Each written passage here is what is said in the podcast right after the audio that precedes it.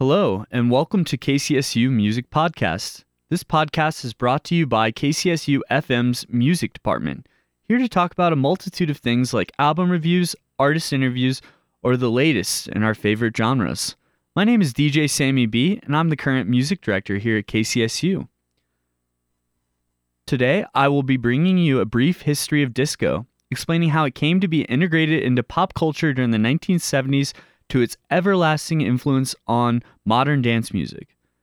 Disco can be characterized by its four to the floor kick drum pattern, syncopated bass line, hi hat pattern, stylish fashion, drug counterculture, and signature dances.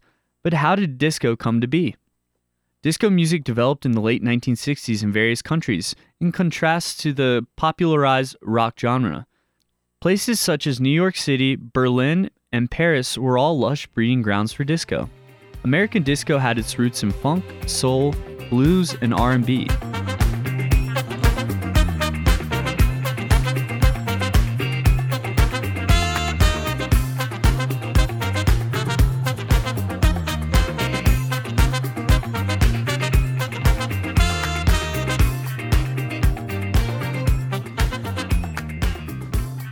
Opposed to European disco, who had a noticeably more electronic sound.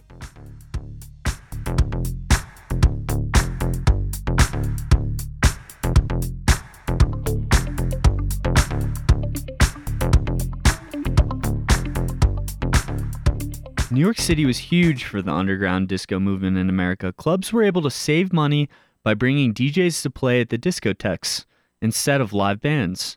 These discotheques, also known as dance clubs, were vital for the LGBTQ plus community, giving them a safe space free of violence, judgment, and harassment. One of the most popular and notorious clubs in the disco era was in New York City, and it was called Studio 54.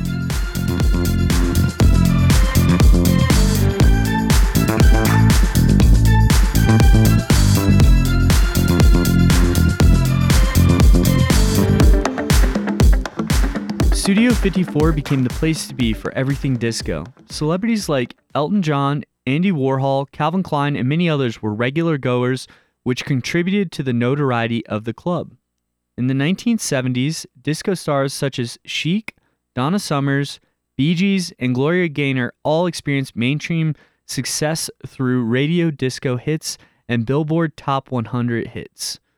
Large blockbuster movies such as Saturday Night Fever brought disco to the public eye and ushered a wave of people onto the dance floor. Memories of the disco era are never quite the same. Most people describe it in a more psychedelic haze. Drugs were popular in the disco culture. Quaaludes were considered one of the most popular drugs of the era, and they even got the nickname of disco biscuits. Acid and cocaine were also two drugs that were popular on the club scene. Sex was also normalized during the disco club era. Hooking up at the club was a fairly normal occurrence within the scene. With all of disco's decadence, it did not experience the normal fade out that most other popular genres experience. In 1979, disco reached the height of its public backlash, and an event known as Disco Demolition marked the beginning of the end. DJ Steve Dahl, who recently got fired from his Chicago radio station for refusing to play only disco, decided that he would blow up disco records on air while working at his new rock radio station. Disco may have ended shortly into the 1980s, but its influence is everlasting. Disco had several crossover rock hits from Pink Floyd to Michael Jackson to Queen.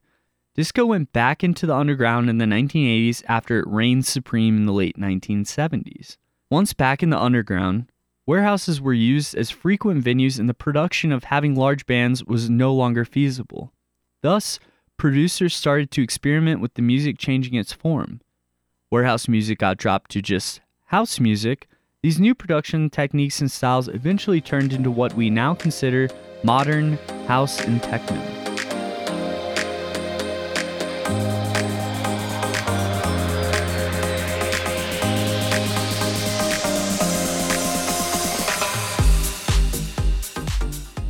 House and techno share a lot of characteristics with disco, and have thus laid the framework for all electronic dance music.